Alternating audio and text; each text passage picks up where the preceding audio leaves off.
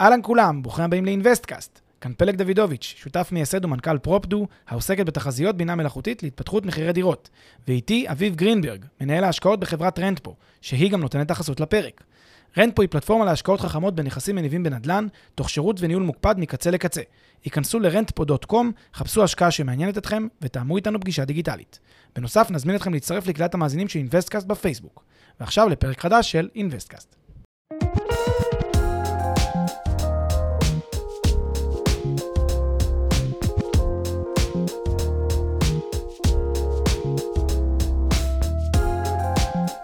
אהלן פלג, היי, אביב, מה העניינים? מצוין, long time.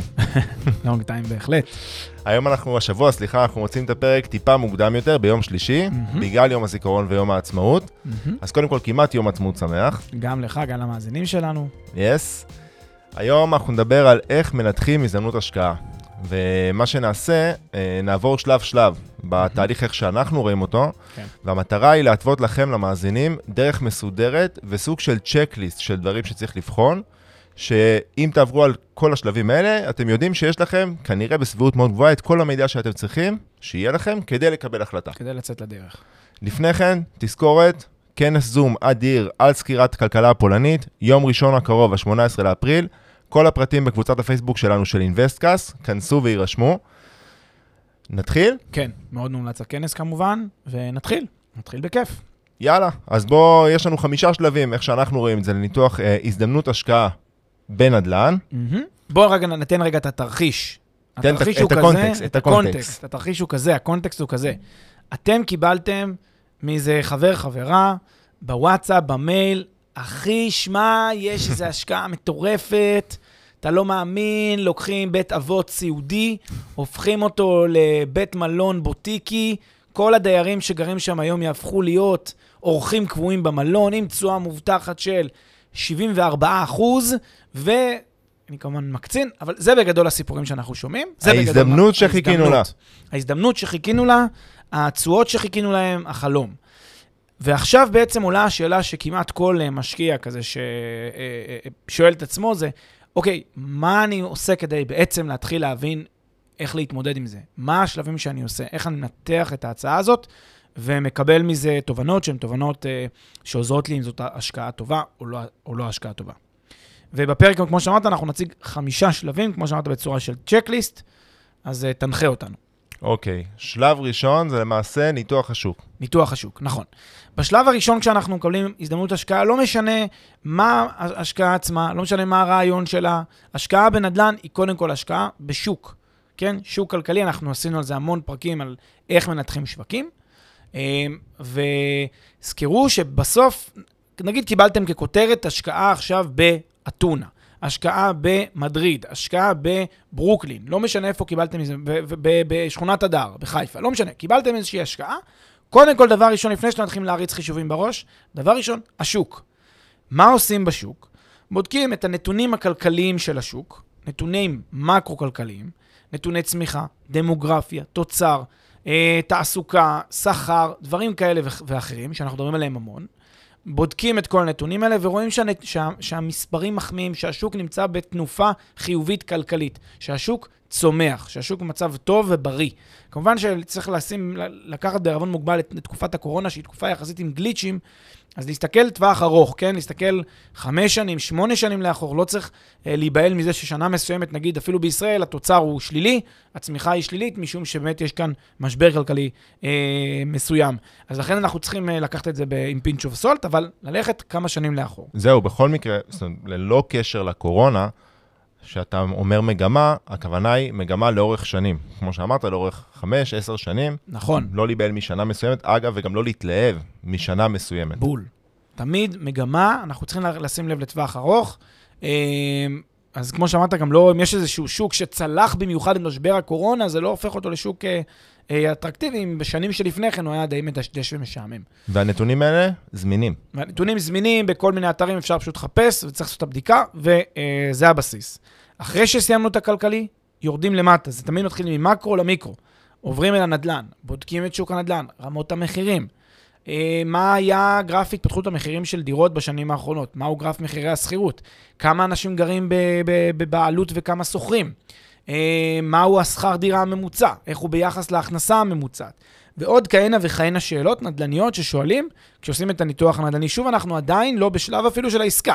אנחנו קיבלנו ככותרת ברוקלין, אז קודם כל כלכלת מדינת ארה"ב, מדינת ניו יורק, ואז אה, כלכלת העיר ניו יורק, ואחר כך עוברים לנדל"ן, היבטים נדל"ניים כמו שהרגע אמרנו. ואז עוברים לפילוח אורבני. פילוח אורבני זה בעצם חלוקה של העיר שבה אנחנו רוצים להשקיע לשכונות ואזורים. למה? כי בעיר מסוימת יש הרבה מאוד שכונות ואזורים, ואני רוצה להבין את התהליך האורבני הרחב שקורה בעיר הזאת. אם אני משקיע עכשיו בשכונה מסוימת בברוקלין, או ברמת גן, או בעכו, לא משנה איפה זה יהיה, יש לעיר הזאת תהליכים אה, תהליכים כאלו אורבניים שהעיר הזאת עוברת, כדאי להבין ולהכיר את התהליכים האלה לפני שאני מתחיל בכלל את ההשקעה שלי הספציפית, כי זה יעזור לי להבין למה מדובר בהזדמנות השקעה, למה האזור הזה הוא טוב, אטרקטיבי, למה יהיו בו שוכרים. וכולי וכולי. בדרך כלל חיפוש פשוט בגוגל, אה, אם מדובר בעיר בחו"ל, כמובן שמדובר במקום בארץ, אז זה הרבה יותר, אה, הרבה יותר קל, אבל חיפוש פשוט של, לא יודע, אמרנו ברוקלין, אז ברוקלין districts, או עיר אחרת, district, ייתן לך את המפה הזאת והחלוקה למחוזות, ואז תוכל באמת ללמוד על כל מחוז בחיפוש נפרד. boroughs, או districts, נכון. או, neighborhoods, נכון מאוד. בעצם הדרך שלי היא להסתכל בעצם בחלו, בחיפוש בגוגל. כל השלב הזה אנחנו עושים אותו אגב כמובן אונליין. אם זה לוקח לכם יותר משעתיים, אז אתם uh, נסחפתם, בסדר? לא צריך בשלב הזה להגיע לרמה שאתם uh, פרופסורים עכשיו ל- ל- ל- לשוק. מספיק שתבינו בתמונה כללית ותקבלו, והנה גם השורה התחתונה של הניתוח הראשוני, של השלב ניתוח השוק, תקבלו story. מאוד מאוד מאוד חשוב שתקבלו איזשהו הסבר, משהו שמתחיל, יש לו התחלה, אמצע וסוף, story, סיפור על השוק. שאתם מבינים מה קורה בה, שאתם מבינים למה השוק הספציפי, השוק, הוא צומח, הוא מתפתח. אז למשל, אם אנחנו מדברים על אה, אה, שוק מסוים, אה, נגיד ברוקלין, אתם צריכים להבין, אוקיי, אני רואה שהתמ"ג במדינת ניו יורק ובעיר ניו יורק צומח, נניח, כן, אנחנו כרגע לא נכנסים ספציפית לנתונים, אבל נגיד התמ"ג שם צומח, נגיד אני רואה אה, כניסה מאוד גדולה של אנשים, כלומר יש דמוגרפיה אה, חיובית, יש הגירה חיובית ויש אה, עודף ילודה על תמותה נניח, וכל מיני נתונים כאלה, ואני רואה שצצות באזור הספציפי בעיר, בברוקלין, נגיד, צצות עכשיו תעשיות אה, אה, חכמות וטכנולוגיות והייטק וכולי, ואז מתפתח, מתפתחים מקומות תעסוקה, ואני גם רואה שהפריון עבודה עולה, כי השכר עולה, ואני רואה... קיצור, אני, יש לי איזשהו story. שאני אומר, ה story הזה מספר לי את הסיפור של האזור. האזור הזה מתפתח כי כך וכך. אגב, למשל ה story שאני אספר לעצמי היום על ניו יורק, בהרבה מאוד מקרים אנחנו פוגשים שיש דווקא תנועה שלילית של אנשים החוצה מניו יורק, אם אנחנו נכנסים רגע למציאות. כרגע יש תנועה שלילית של אנשים מניו יורק לג'רזי בגלל יוקר המחיה בניו יורק. אז אולי אה, ניו יורק כרגע צריכים להסתכל עליה טיפה עם pinch of salt. שוב, לא, לא, לא מדברים כרגע יותר מדי לעומק על העיר הזאת, אבל בכל עיר שתגיעו תמצאו את ה story שלה, את הסיפור שלה, ותנסו לראות שהסיפור יש לו אחיזה, שהוא סיפור שלם, ושבסוף זה, זה כלכלה, זה שוק שבא לי להשקיע בו, שאני מוצא בו עניין להשקיע בשוק הזה פרסה. אגב, דוגמה, דוגמה לניתוח שוק כזה, זה בדיוק מה שאנחנו נעשה בכנס שלנו. זה יהיה על השוק פולין, הייתי חייב לדחוף את זה. דחפת את זה מצוין, וזה באמת נכון מה שנעשה שם. כלומר, באמת, פולין... אנחנו ממש נעבור שלב שלב. שלב שלב, זה באמת התהליך. אה, סגור, אז אם תרצו לראות איך מיישמים את זה. אה, ניתחנו את השוק, התחלנו מקרו במדינה, אה, מיקרו סטייט, עיר, אורבני, ויש לנו את ה story, כמו שאמרת, story שהוא מבוסס נתונים, זה מה שחשוב. לא נשאבנו ל story של מה שסיפרו לנו מי שרוצה לדווח לנו את ההשקעה, אלא story שלנו מבוסס נתונים. נכון. ממשיכים הלאה, שלב 2. ניתוח העסקה ב-high level, אנחנו עדיין ב-high level. מדויק. אז קודם כל עשינו את הניתוח של השוק, כלומר, כש, כשאיתי מדברים איתי על השקעה, לא יודע מה עכשיו, בפורט וורת', בטקסס, אני, דבר ראשון שאני עושה, קודם כל שוק. בסדר? לא חושב שנייה אפילו מה הציעו לי. קודם כל שואל האם אני בעד או נגד השוק הזה, אה, בהגדרה. אחר כך אני מתחיל את הניתוח של העסקה, והשלב השני הוא באמת ניתוח העסקה ב-high level. מה זה ניתוח העסקה ב-high level? עכשיו, אני רוצה להגיד משהו. עזוב שאת שלב אחד הרבה אנשים לא עושים. את שלב שתיים הרבה אנשים לא עושים, שזה בכלל הזוי. כלומר, את שלב אחד, אני אומר עוד ניחא, אתה יודע, זה מצריך מאנשים לשבת, להתחיל עכשיו ללמוד קצת כלכלה ולהתחיל להבין. אני מבין למה אנשים משתעממים מזה יכול להיות, למרות שאני חושב שזה שגיאה. אבל שלב שתיים, איך אני יודע שאנשים לא עושים את שלב שתיים? כי הרבה אנשים באים, מתייעצים, אומרים, ואתה רואה שהם לא מבינים אפילו את הבסיס של העסקה. כלומר, מה העסקה הזאת, מה עושים בה? אתם מלווים, אתם אה, רוכשים, אתם שותפים, מה אתם בדיוק בעסקה? הם לא כל כך מבינים, הם רק יודעים היי-לבל של ההיי-לבל. אז, אז, וזה גם גם שלב לא... אחד וגם שלב שתיים, אני לא חושב שזה בגלל שזה משעמם אנשים, אני חושב שלהרבה אנשים זה נראה, ולא בצדק, זה נראה מורכב מדי. מפחיד, רתיעה. איך אני אבין את הנתונים האלה? ו- וזה כל כך לא ככה. כל כך זה לא כל ככה. כך פשוט. נכון, באמת צריך נדל"ן כמה זה- שעות, זה הכל. נדל"ן זה מאוד אינטואיטיבי. נדל"ן, כולנו יודעים נדל"ן, כי למעשה כולנו גרים בבתים. אז כולנו יכולים להבין נדל"ן. כולנו יכולים להבין מה המשמעות של אה, מדד חינוך כזה או כזה, מה, מה, המשמעות של שכר אה, ממוצע, מה המשמעות של אה, שכר דירה. אנחנו מבינים את זה. אנחנו חיים את השוק. ואנחנו גם כן. לא לבד, יש קהילה, יש את הקהילה שלנו של אינבסטקאסט, יש הרבה פורומים אחרים, תתייעצו, אתם לא יודעים איפה למצוא אה, נתונים, יש המון אנשים שכבר עשו את הדרך הזאת. פנטסטי. מסכים אז- מאוד. אז בואו נרד לניתוח. העסקה high level. ניתוח העסקה ב-high-level. אז קודם כל אני צריך לשאול את עצמי את ה-obvious, מהי העסקה בכלל? מה זאת העסקה הזאת של ההשקעה? אוקיי, אני קונה בית אבות. מי קונה בית אבות? למה הוא קונה בית אבות? איפה הבית אבות ממוקם? באיזה חלק של העיר? אה, מה, מה זה אומר קונים בית אבות? אני, מה, אני שותף בקנייה? אני מלווה לקנייה? אני הרוכש? הר- הרכישה על שמי? מה, מה החלק שלי בסיפור? אז זה בעצם מהי העסקה. איזה סוג השקעה זאת? האם זה השקעה, שוב, על דרך של הון או על דרך של הלוואה לאיזשהו תאגיד, כן?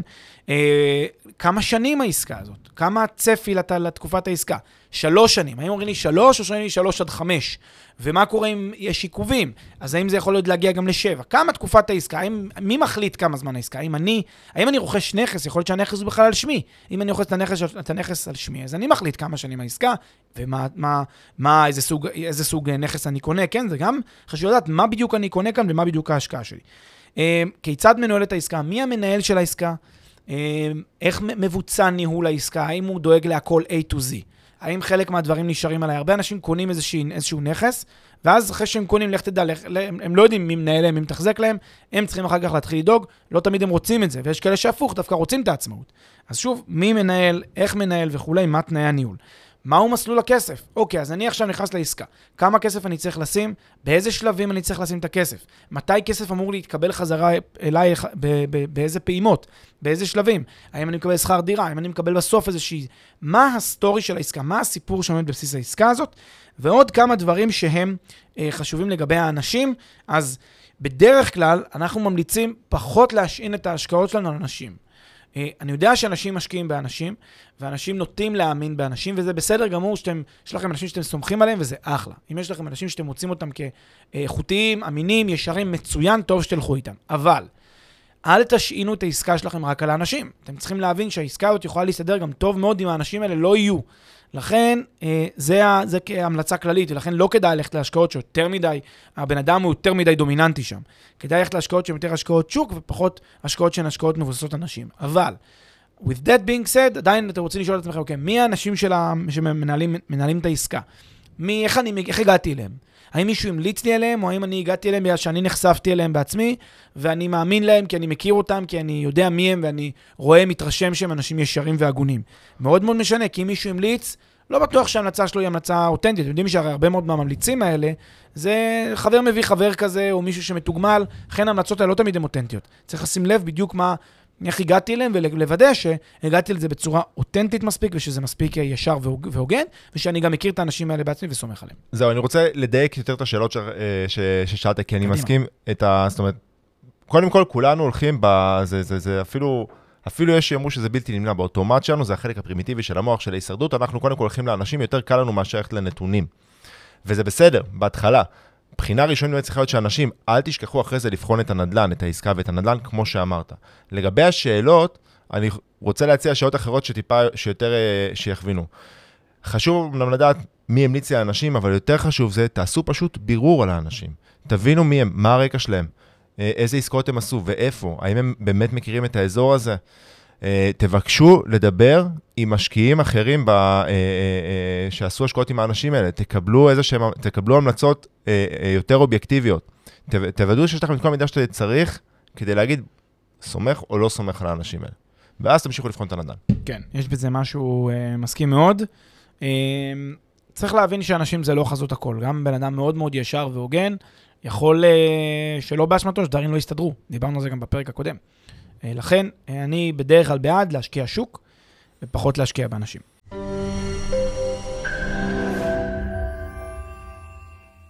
לפני שנמשיך, כמה שניות מזמנכם. הפרק בחסות Rentpo, פלטפורמת השקעות חכמות בנדל"ן עם האנשים שמאחורי אינבסטקאסט. Rentpo מאפשרת לכם להשקיע בשקיפות וביעילות בנכסים מניבים, תוך ליווי וניהול מוקפד ומקצועי מקצה לקצה. היכנסו ל-rentpo.com, חפשו השקעה שמעניינת אתכם, ותאמו איתנו פגישה דיגיטלית.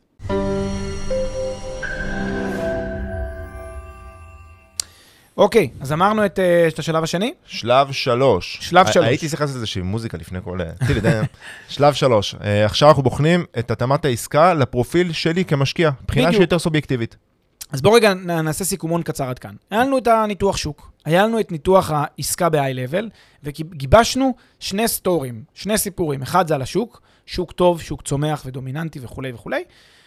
והעסקה, העסקה עצמה היא עסקה ברורה לי, אני יודע להסביר אותה, אני מבין איך הכסף עובר, אני מבין מה, מה צורת העסקה. אם עשיתם את זה, כבר עברתם חלק ניכר שדעו ש-80% מהאנשים שלפחות אני מדבר איתם לא עושים את הדברים האלה ו- ולא שם. אז עכשיו אנחנו עוברים לשאלה הבאה, והיא ההתאמה של העסקה אליכם, לפרופיל שלכם. זה שלב שבהגדרה חלק עצום מהאנשים בכלל לא בוחן. כלומר, אנשים אומרים, אוקיי, יש שוק מעולה, יש עסקה שהיא עסקה שאני מבין אותה, אוקיי, מי אמר שהיא מתאימה לכם? מי אמר שהיא לצרכים שלכם? מי אמר שאתם מבינים את הסיכונים שלה?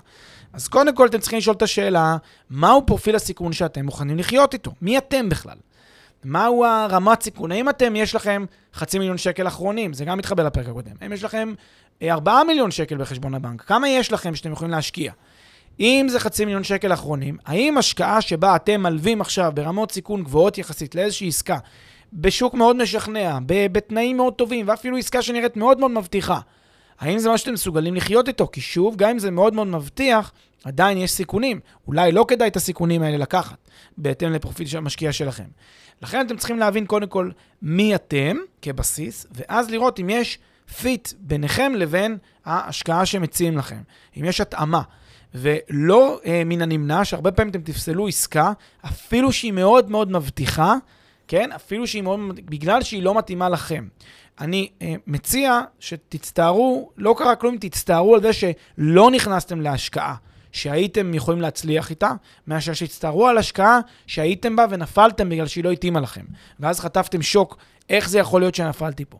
עדיף, ת, תאמינו לי, יש מספיק לכולם. לא העסקה הזאת תהיה עוד עסקה, לא קרה כלום. זה לא שיש איזשהו, אתה יודע, לפעמים אנשים אומרים, בואנה, איך לא נכנסתי למניה הזאת כשהיו את העליות? בסדר, יש עוד מניות. בוא, השוק לא בורח לשום מקום, יש נכון. מספיק לכולם. אז גם אם לא נכנסתם לעסקה הזאת בגלל שהיא לא מתאימה לכם, שאתם לא מרגישים שלמים איתה, כי היא לא מריחה לכם טוב, או, או אפילו אם מריחה לכם מצוין, אבל היא לא מתאימה לכם, זה בסדר גמור. אמ, מה אני עוד צריך לשאול את עצמי? האם יש לי אלטרנטיבות אחרות? בסדר, אפילו אם העסקה הזאת היא עסקה מאוד מאוד מבטיחה, יכול מאוד להיות שברגע נתון כזה, יש לי אלטרנטיבה אחרת שהיא טובה יותר, טובה ממנה. עכשיו, זה לא אומר עכשיו תחפשו אלטרנטיבות, אבל אם הגיעו, נקרו בדרככם הרבה אלטרנטיבות, וראיתם את העסקה הראשונה, זה לא אומר שאתם צריכים לבחור אותה רק כי היא פשוט מספיק משכנעת, או כי חברים שלכם הולכים אליה. אתם צריכים לראות האם, רגע, אולי זה לא מתאים לי, שוב, אולי יש לי אלטרנטיבה שיותר מתאימה לצרכים שלי, אלטרנטיבה פחות מסוכנת וכולי וכולי. אמ, גם האם העסקה תואמת את התמהיל ההשקעה שלי? יכול להיות שתמהיל ההשקעה שלי ברגע מסוים הוא רגע שיותר אה, מסוכן. נניח הסטתי השקעות עכשיו למניות, אז אני יותר על מנייתי, ופחות על, אה, על, על תמהילי כזה, פחות על אה, תעודות או על דברים מסוג, מסוג כזה. אולי לא כדאי להיכנס עכשיו לעסקה יזמית מורכבת, כשאני גם ככה בחשיפה מנייתית.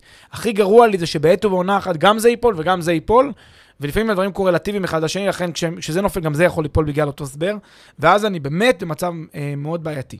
לכן כדאי לבדוק שהעסקה תואמת את התמהיל. אם לעומת זאת אני עכשיו הולך לעסקה שהיא עסקה יותר מורכבת, יותר מסוכנת, אני יכול להסיט את התמהיל דווקא בשוק ההון למשל. להגיד, אוקיי, אני מסכן עכשיו חצי מיליון שקל, אבל נסיט את ההשקעות שלי בשוק ההון ונהפוך אותו למשקיע יותר השקעות מבוססות מדדים או אג"חים, דברים מהסוג הזה, כדי טיפה לרכך את, ה...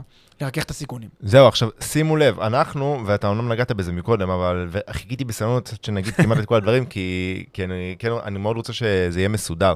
אנחנו מדברים על זה בשלב השלישי של בחינת ההשקעה.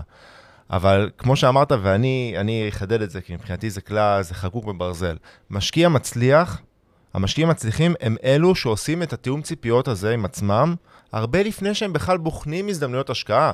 ושימו לב, זה, יש פה שאלות גם, בס... גם בשלב הזה וגם בשלב השני, שאם תענו עליהן לפני כן, אתם, יהיה לכם הרבה יותר קל לבחון השקעה. כי הזדמנות השקעה, כמו שאנחנו אומרים אותה, היא סובייקטיבית. מה שאני תופס כהזדמנות השקעה, אתה לא בהכרח תתפוס כהזדמנות השקעה, בגלל שהיא לא תואמת לצרכים שלך ולתיאום ציפיות שלך. אז השאלות האלה, לצורך העניין, האם העסקה בשבילי, אתה צריך להבין מה זה עסקה שהיא בשבילך. מה רמות הסיכון שאני מוכן להיחשף אליהן בכסף, כמו שאמרת, תלוי איזה סכומים נשאר לי. אה, אה, איזה סוג השקעה אני רוצה להיכנס, כמה שנים, האם אני רוצה במנגנון של, אה, של נכס על שמי או במנגנון של קרן. כל הדברים האלה, ככל שתשאלו את עצמכם לפני, האם אני רוצה להשקיע בחוב וליהנות מתשואה יותר סולית אבל בטוחה, או בהון ולהיחשף לסיכון יותר גבוה, אבל גם לתשואה יותר, אה, לפוטנציאל תשואה יותר גבוה, ככל שתשאלו את עצמכם את זה מתחת לפלורוסנט, לפני שאתם בכלל בוחנים את ההשקעה, אתם מבטיחים לעצמכם קבלת החלטה יותר, יותר בטוחה, וגם יהיה לכם יותר קל לקבל החלטה, כי אתם לא תעשו את זה באוויר. אני מאוד מסכים. בעצם אתה בא ואומר, תראה, התהליך הזה של בניית התוכנית הכלכלית שלי, תוכנית ההשקעות שלי, תוכנית התמהיל, היא, תהליך שצריך לקרות מראש, למעשה כל שנה, אנחנו נמצאים אפילו יותר, עוד לפני שאני בכלל מקבל את ה... ואז מה שקורה, בעצם בתיאוריה, אם בניתי את זה נכון, ואני דבק במה שבניתי, אני אמור להגיד כזה, אה, לא רוצה לשמוע, לא רוצה לשמוע, כשמישהו בא ומביא לי איזו הזדמנות השקעה כזאת, אתה יודע, על איזשהו משהו שהוא חורג ממה שאני מכיר, או ממה שרציתי. נגיד, אני עכשיו רוצה, אם הדבר שאני מוכן היום זה לשוק ההון ככה וככה, ואני מחפש בית, כי אני רוצה להשקיע בדירה ו- ושלקבל מסחור שכר דירה, הכי פשוט, מלכת ההשקעות, מה שנקרא. פתאום בא לי איזה מצגת, דיור מוגן בזה, אה, לא רוצה לשמוע, לא רוצה לשמוע, אני יוצא מעיניים. אז כן ולא, הק- אז- כן ולא, אז כי אז תחדד. צריך, אני, זה, ברמת ה, ה, ה, השאלות שאנחנו צריכים לשאול את עצמנו ולתת תשובות שיכווינו אותנו, אבל שיהיו, אני מתייחס אליהם ברמת ה-guidelines, קווים כלליים. צריך להדגיש קווים כלליים שלאורם נבחן השקעה ספציפית. כי אנחנו לא רוצים לנעול את עצמנו לאור משהו שכן יכול להיות הזדמנות השקעה בשבילנו, למרות שלא חשבנו עליו מראש. אבל כשעשינו את השיעורי בית האלה, גם כשאני אגיע למשהו, גם כשאני אגיע לדיור מוגן שלא רציתי להשקיע בו בהתחלה, אבל אם הוא באמת יהיה נכון בשבילי, אני אדע לבחון אותו הרבה יותר טוב, כי אני יודע מה הקווים הכלליים שמכווינים אותי, אני יודע איזה צורה אני מכוון, אני יודע לאיזה רמת סיכונים אני רוצה להגיד. אני יודע מה תמהיל ההשקעות שרציתי לכוון אליו, x אחוז מניות, x אחוז אה, אה, אה, אג"ח ו-x אה, אה, נדל"ן, ו-y נדל"ן, סליחה. אה, אז יהיה לי יותר קל גם לבחון את הדברים שחורגים ממה שכיוונתי, שגם אותם צריך לבחון. מעולה. אבל יש לנו את, ה- את, ה- את אז הקווים בעצם הכלליים. התהליך הזה של שלב שלוש, אתה אומר, הוא שלב אה, שיש לי כבר guidelines קבועים מראש, קווים מנחים, ובשלב שלוש אני בסך הכל מוודא שההצעה הספציפית הזאת ב high-level שלה תואמת את ה guidelines שקבעתי. בול, מעולה. בול. משהו אח- אחרון שפה קטעתי אותך, סליחה. לא, לא, אה, אה, אז- אדרבה, אני, הדבר האחרון שרציתי רק להגיד זה שקודם כל אני מסכים מאוד עם מה שאמרת, אה, ואני מאוד מצטרף לנושא ה guidelines. אני אפילו הייתי לוקח את זה יותר מגיידליינס, אלא אפילו ממש אה, קווים שהם קובעים, כלומר מבחינתי יש כל מיני נקודות, אה, אה, אתה יודע, קווים אדומים, זה כמו הדוגמה שאני אמרתי קודם, שאתה עוצם עיניים, לא רוצה אפילו לשמוע, יש דברים למשל שאצלי הם no-go. בהגדרה הם no-go, לא משנה כמה טוב זה יהיה, זה no-go. למה? כי אני יודע, למשל, זה, זה, זה, זה, גם מה שאמרתי בפרק ההוא שעשינו, על, על זה שיש עסקאות יזמיות. אז יש עסקאות יזמיות בוננזה, שיכולות מאוד מאוד להצליח.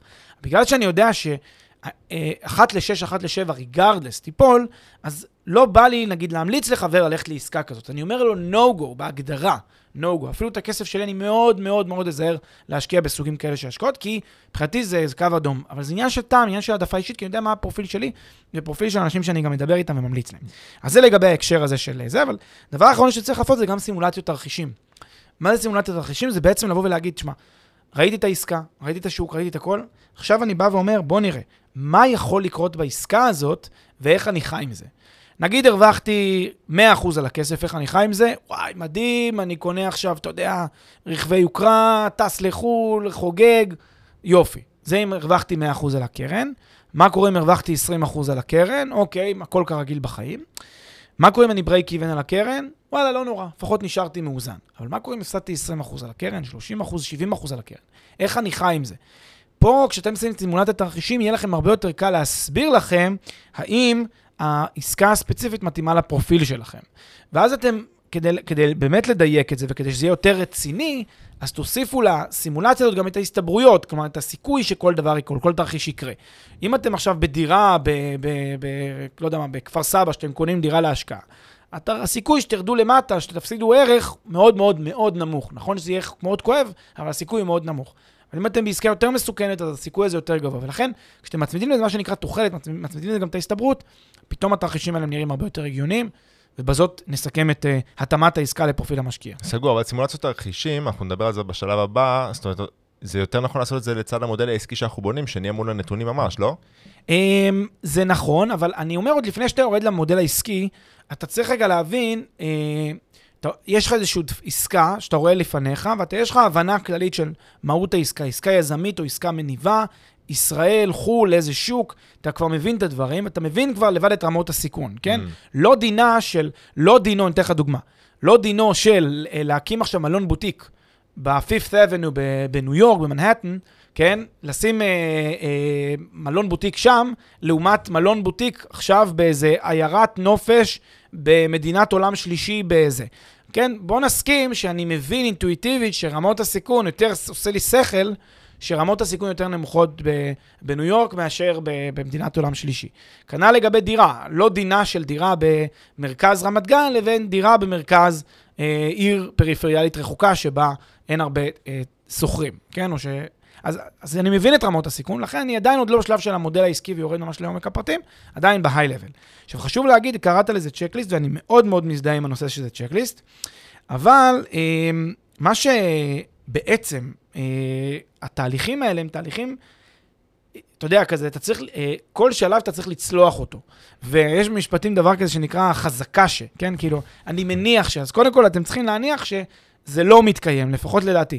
קודם כל אתם צריכים צריכים לשכנע אתכם, בניגוד למה שהרבה אנשים עושים, צריכים לשכנע אתכם שעסקה היא טובה כדי שתיכנסו אליה, ולא הפוך. הרבה אנשים באים, שמעו מאיזה חבר שהוא נכנס לעסקה, אז הוא כבר מאוד מאוד אינטואיט. נכון. ועכשיו עכשיו, הרבה פעמים הוא מחפש, וזה גם גורם לו להתעלם מנורות אזהרה אדומות כאלה, והוא, כי, כי הוא נורא נורא נורא אינטו כבר הרעיון. פה אתם צריכים תמיד לבוא בגישה נורא חשדנית, להגיד, מראש אני לא נכנס. אני צריך לראות שגם יש לי ניתוח שוק שעבר מעולה, גם העסקה ב-high level עושה לי שכל, והיא, והיא, ו, וגם העסקה מתאימה לצרכים שלי, כדי שאני בעצם אמשיך את השלבים, וכמובן גם יש עוד שני שלבים כדי לסיים את ה... ברור. את אמרנו, אגב, צ'קליסט, כי כבוגרי תואר במשפטים אנחנו רגילים לעבוד עם צ'קליסטים. נכון. שלב 4, ניתוח העסקה לעומק. מה זה אומר? צלחנו את שלושת השלבים הראשונים, ועכשיו אנחנו צוללים יותר ממש לנתונים של העסקה. כן. כאן אני רגע, לפני שאנחנו נתחיל את השלב השלישי ונגיד, את הרביעי, סליחה, ונגיד בדיוק איך הוא עובד, נגיד רק דבר אחד, שפה זה כבר שלב שבו לא מזיק להיעזר ביועצים. לא חובה לכל השלב הזה, אבל אפשר להיעזר ביועצים שיעזרו לי, כי זה ממש ניתוח העסקה לעומק. שימו לב, אחרי שהבנתי את, ה, את כל השלבים הקודמים, עכשיו אני צריך משהו שיהיה הרבה יותר אה, ממוקד לעסקה ולמספרים של העסקה. ולראות שהמספרים עושים שכל והם נכונים והם המצגים מדויקים. אז מה אני עושה? צריך לבדוק את המודל העסקי. כן? לראות את נכונות המודל העסקי, נכונות המצגים במודל העסקי, שההנחות הן הנחות מספיק שמרניות וטובות. זה שהוא כתב שההכנסה תהיה 100 אלף דולר בנכס הזה, אולי זה לא הכנסה ריאלית לנכס, כי יש uh, נכסים בסביבה שהממוצע שלהם זה 85 אלף דולר. עכשיו, הרבה פעמים זה קורה לי שאני רואה שאנשים שמו במודל סכום גבוה יותר, מחיר גבוה יותר, הכנסה גבוהה יותר, כשבשוק הממוצע הרבה יותר נמוך, ואז שואלים אותי, מה דעתך? אז אני אומר, תראה, אין פה כל כך uh, התאמה. הוא מבקש, הוא, הוא צופה פה הכנסה גבוהה יותר מאשר בשוק. אז הוא אומר, לא, לא, אבל הוא מסביר, אצלי ההכנסה יותר גבוהה כי אני יותר מומחה, אני יותר טוב, אני... אוקיי. אבל זה השלב שכבר אנחנו ערים לזה שיש פה איזשהו אה, פער, ואז אנחנו צריכים להשתכנע שההסבר הוא אכן הסבר נכון. בדיוק, כי כבר בשלב הראשון אנחנו הבנו את, ה, את השכירות הממוצעת בשוק ואת הנתונים של השוק. בדיוק, אנחנו כבר מכירים את המצב, אי אפשר לעבוד עלינו, אבל תשימו לב, כשאתם באים ושואלים שאלות את הבן אדם שמולכם, יהיה מאוד מאוד קל מיד להבין, אחד, האם זה בן אדם שהוא סתם אה, בלוף ולא אמיתי, ושנית, האם ההסברים שלו הם עושים שכל. כי אם הוא בא ואומר, לפי ההרגשה שלי זה 100, אפילו שכל השוק פה זה 80, אגב, יכול להיות, יכול להיות שהוא צודק, שהוא בונה כל כך בסטנדרט גבוה, שזה, אבל אז אתה צריך לראות מה, אם אתה בונה בסטנדרט גבוה, בוא תראה לי שהעלויות שלך בהשקעה, בצד ההשקעה יותר גבוהות מהממוצע בשוק, גם את זה אפשר לבדוק. Mm-hmm. אז אני צריך לראות שההשקעה באמת, ושעלויות הבנייה שלקחתי מחיר בנייה למטר, כולל גמרים, הוא באמת יותר גבוה מאשר השוק, כי אני רוצה לראות סטנדרט גבוה. אי אפשר גם, אי אפשר, אתה יודע, לאכול את העוגה לשעות השלמה. מצד אחד שיהיה פה עלויות בנייה ו- ו- ו- וגימור נמוכים, ומצד שני שההכנסה תהיה יותר גבוהה. לכן אני בעצם בודק את המודל העסקי כמעט כל שורה בו צריך להבין שהיא באמת מבוססת על איזשהן הנחות הגיוניות, שהיא נכונה, שהיא עושה שכל. אה, מצגים, אני צריך לבדוק את המצגים שמוסרים לי, כלומר, מי בעל הקרקע, מהן הזכויות שיש, מה חלקו של כל אחד, איך עובד, תהל... איך עובד המסלול הכסף, שוב, מבחינת המצגים שלו, לראות שהוא הגיוני, שנפתח באמת חשבון נאמנות, על שם מי חשבון נאמנות, האם באמת הנאמן משמש כנאמן, כל מיני דברים שהם אפילו טיפה משפטיים, להבין באמת את המצגים ולראות שהם עושים שכל. שוב, יש פה הרבה דברים שאפשר להיעזר ביועצים, אני, אנחנו לא פוסלים כמובן. אה, בדיקות משפטיות, לבדוק את חוזה ההשקעה, את מסמכי השותפות, את uh, חוזה הרכישה, חוזה הניהול, כל החוזים של השירותים וכולי וכולי, צריך לבדוק. כאן באמת חשוב להיעזר, חשוב להיעזר בעורך דין מטעמכם או, או משהו כזה. Uh, בדיקה מיסויית לעסקה מאוד מאוד חשובה. בכל מקום שאתם עושים עסקת נדל"ן, חשוב מאוד להיעזר ביועצי מס ומתכנני מס. בין אם זה בארץ, בין אם זה אם אתם עושים עסקה בחו"ל, אז שיהיה פעמיים, גם בישראל וגם בחו"ל. יועצי מס שיעזרו לכם. בסוף, בסוף זכרו שתמיד כמשקיעים מעניין אותנו הנטו. הרי זה מה שמעניין. זאת אומרת, אנחנו תמיד, הרבה, הרבה מקומות, וזה בסדר גמור, כי אי אפשר גם להראות, אה, זאת אומרת, אי אפשר, הרי כל משקיע יש לו אה, אה, השלכות מיסויות שונות, אבל הרבה מקומות מראים לכם תמונה בצד הברוטו, לפני המיסים, לפני העלויות שונות, ואנחנו, הרי בסוף, זה אלטרנטיבת השקעה, אני שם את זה, אני שם את הכסף בערוץ הזה במקום לשים אותו בערוץ אחר, מעניין אותי כמה תשואה נטו אני אקבל, ולכן הבדיקה המיסויית היא, היא מאוד מאוד מאוד חשובה. הגדרת את זה סופר פנטסטי, בדיוק זה העניין. אנחנו רוצים לראות שה... אה, אנחנו עושים הרי עבודה שהיא עבודת אה, נטו, כי אנחנו עושים השוואה לאלטרנטיבות, אנחנו רוצים לוודא שהאלטרנטיבות עושות, אה, ש, שבנטו, כשאני משווה ביניהם, אז באמת ההשקעה הזאת עושה שכל, ולא שהנטו לפני מס שלי, יש פער מאוד גדול בינו לבין הנטו-נטו. ואני רוצה לקחת את זה שלב אחד קדימה, את, את, את השלב הזה. אחרי שבדקנו את, המסמך, את כל ה, את, את, ה, את השלבים האלה, את המסמכים, את המודל העסקי, את המצגים, את, ה, את, ה, את החוזים ואת ה, את המיסויית, בנו לכם מודל עסקי משלכם, מבוסס על נתונים שאתם יודעים והנתונים שקיבלתם. ושם תבנו, תעשו ניתוח רג, רגישות של מה, של מה יקרה אם אני אקבל שכירות שהיא יחסית גבוהה, שכירות בינונית, שכירות נמוכה. אותו, אותה שעה לגבי אה, מכירת הנכס. ואז אתם תראו איך זה משפיע על התשואה. ואז תבינו מה, האפשר, מה האפשרויות, לאן, לאן התשואה יכולה ללכת, לעשות כזה שלושה, שלושה מצבי עולם של אה, הכנסות, אה, של הכנסות מול הוצאות, וזה יעזור לכם באמת לראות מה, מה יכול לקרות כאן. סופר הזאת. מסכים. אגב, אתם יודעים שניתן אולי דוגמה מעולם אחר, כשמבקשים למשל משופטים, או מאנשים שכותבים, מכריעים בכל מיני דברים, מבקשים לנמק את ההחלטה בכתב. למה מבקשים? נגיד, יכולנו הרי להגיד שמספיקה אמירה בעל פה, אה, דוחה את התביעה, מקבל את התביעה, לא משנה. למה מבקשים נימוק בכתב? כי כשאתה מעלה על הכתב משהו, במילים שלך, אתה מתמודד איתו באופן כזה שלא היית מתמודד איתו אלמלא העלית על הכתב. גם כנ"ל במודל עסקי.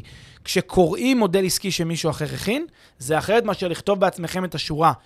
אתם כותבים איזושהי שורה, ואז אתם אומרים, רגע, רגע, רגע, כתוב occupancy 95 כלומר, זה שיעור התפוסה פה. רגע, איך הוא חישב את ה-95 רגע, בוא נחשוב שנייה על הדבר הזה. אתה צריך לכתוב את זה, אתה צריך להשתכנע שיש פה 95 זה מעלה צריך לעשות בדיקה. ולהעלות את זה לכתב, את המודל העסקי, מאוד מאוד מסכים איתך, זה משהו שמאוד עוזר, מאוד מאוד חשוב. לצורך העניין, ככה אני פעם אחת אה, ראיתי שאחת ההוצאות זה, זה אחוז מאוד מאוד גבוה של דמי ניהול לטובת אה, חברת ההשקעות או קרן המשקיעה, שזה בסדר, אבל אני אומר, רגע, וואו, לא יכול לקחת בחשבון שאני הולך לשלם את, את, את הסכום הזה, את האחוז הזה, כדמי הצלחה או דמי ניהול, לפני שאני בכלל רואה את הכסף. כן. אז uh, זה גורם לכם פתאום להבין את זה. Uh, ונכון, בשלב הזה באמת מאוד כדאי, אם חסר לכם משהו, להתייעץ עם מומחים, אל תתביישו, מדובר פה בהשקעה, אל תחסכו פה uh, uh, כסף בדבר הזה. ואגב, לנו גם בקבוצת הפייסבוק יש כל מיני כלים שיכולים לעזור לכם לבנות את המודל הזה, כמו מחשבון ה-IRR וכלים אחרים. בסוף האקסל, כשהוא מבוסס נתונים שהם אותנטיים, אז הוא לא ישקר. כן, נכון. אז מה הלאה? אז מה הלאה? אז השלב החמישי והאחרון בתהליך הוא שלב קבלת ההחלטה. אה, וגם כאן אה, הרבה אנשים בעצם לא עושים, את, לדעתי, את מה שנכון לעשות בהקשר של קבלת ההחלטה. קבלת החלטת השקעה היא אחרי שבדקתם את כל הנתונים. תראה, בסוף, כמה שלא תבדוק, אין ודאות. מיד. זה כולם יודעים. וכולם מבינים שתמיד ייקח, יהיה פה סיכון ותמיד זה. אז יש כן, יש כן מקום לאינטואיציה, יש כן מקום לתחושות בטן, יש כן מקום להגיד, אני סומך על הבן אדם שהוא לא ירמה, כן יש לזה מקום. לדעתנו, אבל צריך, אה, כדי לוודא שיש לו אכן מקום, צריך אה, לקחת את, ההשק... את ההחלטה בצורה שקולה. איך לוקחים בצורה שקולה? כלל ברזל, לא במועד, לא במעמד הפגישה. אף פעם לא במעמד הפגישה הראשונה שלכם, או כנס המכירות, או אירוע שאתם נפגשים עם מלא מלא אנשים ויש לחץ. אף פעם לא שם. שם תמיד מקבלים החלטה גרועה. זה כמו שלא אה, מתגרשים, כן, מאישה, ב, אה, במהלך ויכוח, במהלך ריב. תמיד מחכים לבוקר, ואז רואים שבעצם הם מאוד אוהבים אחד את השני וממשיכים אה, לחיות באושר ובאושר. אז תמיד קחו נשימה, לא יקרה כלום, תחכו למחר. אם כל העולם, כל העולם ואחותו יסתער, ונסגרה לכם הדלת לעסקה הזאת, לא סוף העולם, אני אגלה לכם סוד, יש הרבה עסקאות טובות בנדל"ן, ולא ייג- לא ייגמרו לכם ההזדמנויות. תאמינו, יש יותר הזדמנויות מאנשים. בדיוק. אז, אז באמת, אה, לא צריך למהר, אה, קחו את העוד יום-יומיים, תחשבו, ותהיו שלמים עם ההחלטה שאתם אה, לוקחים. אין אה, שום לחץ. אז באמת לשקול את, לשקול את כל השיקולים, אתם גם אמורים להגיע לשלב הזה, שאתם אמורים, אתם תרגישו שבדקתם, תרגישו ש, שעשיתם את כל הבדיקות שאתם צריכים ויש לכם את המידע שצריך. אז נכון, מצד אחד, אם יש ספק, אין ספק, ובאמת, אם אתם מרגישים שחסר לכם משהו, אבל אני חייב להגיד משהו שהוא מהותי בעיניכם, אז תמצו את הספק ואל תמרו לקבל החלטה. אבל מהצד השני, אל תיתקעו יותר מדי. זאת אומרת, כמו שאמרת, אין, אף פעם אין 100% של ודאות. לא יהיה לכם אף פעם 100% מהמידע. ההחלטה תמיד תקבל באיזושהי מידה של חוסר ודאות. ולכן אתם צריכים לשאול את עצמכם, אם מה שחסר לי עכשיו זה משהו שהוא מהותי לקבלת ההחלטה, אם כן, אני לא ממשיך עד שאני לא ממצה את הספק, אבל אם זה לא משהו שהוא מהותי, זה משהו שתמיד יהיה לי, קבלו החלטה. בשלב הזה, זה נכון שזה יהיה, יהיה פה פן של אינטואיציה, אבל האינטואיציה שלכם היא מבוססת תחקירים, היא מבוססת מידע, היא נכון. מושכלת. ו- ובאמת בשלב הזה, זה שלב של איזון דק, עדין, בין, שני, בין כל הדברים שדיברנו. מצד אחד אני עושה החלטה אינטואיטיבית שמבוססת על דאטה, שמבוססת על ההיכרות שלי עם כל הדברים, אחרי שבדקתי וניתחתי, והשלמתי עם העובדה שאני מוכן ללכת לה- להשקעה הזאת, ושימו לב, אתם השלמתם כבר עם כל הנתונים. אז זה אינטואיציה חכמה, אינטואיציה מבוססת דאטה. מצד שני, זאת השקעה שאני יודע שיש בה סיכונים. ולכן אני צריך גם לא להיתקע מדי, גם לא יותר מדי, ל, ל, כמו שאמרת בדיוק, לא ל- כל היום לחשוב שיש ספק ויש ספק ולא לצאת. אז זה איזון דק, איזון עדין, ולצאת לדרך לבצע את ההשקעה, כמובן, כש, כששלמים עם זה, כשבטוחים בזה וכשמוכנים ל, ל, ל, לאתגר. יאללה, אז אלו, אלו היו uh, חמשת השלבים. כן. ששת השלבים, אני מוסיף את, ה, את השלב המקדים, ואני אעשה סיכום uh, קצרצר וקולע. שלב מקדים, זה תיאום ציפיות עם, עצלכ, עם עצמכם, לפני שאנחנו בכלל רואים איזושהי עסקה. לעבור על בכלל לא רק בנדל"ן, גם ב- בכל תחום. כל השקעה, כל השקעה. לעבור, כי בסוף, הרי הנדל"ן זה השקעה, ואנחנו נבחן אותו מול אלטרנטיבות. כל השקעה, בשלב הראשון בכלל, מהו תמהיל ההשקעה, אה, אה, אה, תמהיל ההשקעות שאני מכוון אליו, מבחינת כמה אחוזים מהתמהיל שאני רוצה שיהיה מושקע באפיק הזה, כמה באפיק אחר, נדל"ן, שוק ההון, אה, אג"חים וכולי. אחרי זה, איזה רמות סיכון אני מוכן להיחשף אליהם בסכומים שאני מתכוון להשקיע בתקופה הקרובה? אה, אה, האם אני רוצה להשקיע במנגנון של קרן או מנגנון של נכסים על שמי? האם אני רוצה להשקיע, זה דווקא כנגזרת מרמות הסיכון, כ, אה, כחוב או כ, אה, כהון? סליחה, אבל ניצלתי פה יותר מדי לדברים, אז אני אתקן את עצמי. אחד, שלב אה, מקדים, אתם תראו את השאלות שאנחנו עושים, דיברנו עליהן בשלב השני והשלישי, שאותם אתם תשאלו את עצמכם כשלב של תיאום ציפיות. אחרי זה, כשיש השקעה ספציפית, אנחנו עושים את הניתוח שוק במקרו ומיקרו. שלב שני, ניתוח העסקה ב-high level. שלב שלישי, אני בוחן שהעסקה תואמת לפרופיל שלי לפי תיאום הציפיות שעשיתי בשלב המקדים. שלב רביעי, ניתוח העסקה לעומק, מדברים פה כבר על מודל עסקי, בוחנים את כל הנתונים לפי המידע שכבר יש לנו מהשלבים שלפני זה. ושלב חמישי, יאללה, קבלו החלטה ותתקדמו. לגמרי. זהו, אז זה היה, זה היה אה, אה, השלבים שלנו ל, אה, לניתוח הזדמנות השקעה בנדל"ן. נשמח לשמוע אה, איך, מה אתם חושבים על, ה- על השלבים האלה, דברו איתנו בקבוצת הפייסבוק שלנו. אם יש לכם איזה שהן התלבטויות, גם תשתפו אותנו, זה מאוד כיף לנו לשמוע איך זה נראה מהצד שלכם. לגמרי. אה, פלג, תודה. תודה רבה. אביב, ותודה רבה לכם, וחג עצמאות שמח. יס, חג עצמאות שמח, חברים.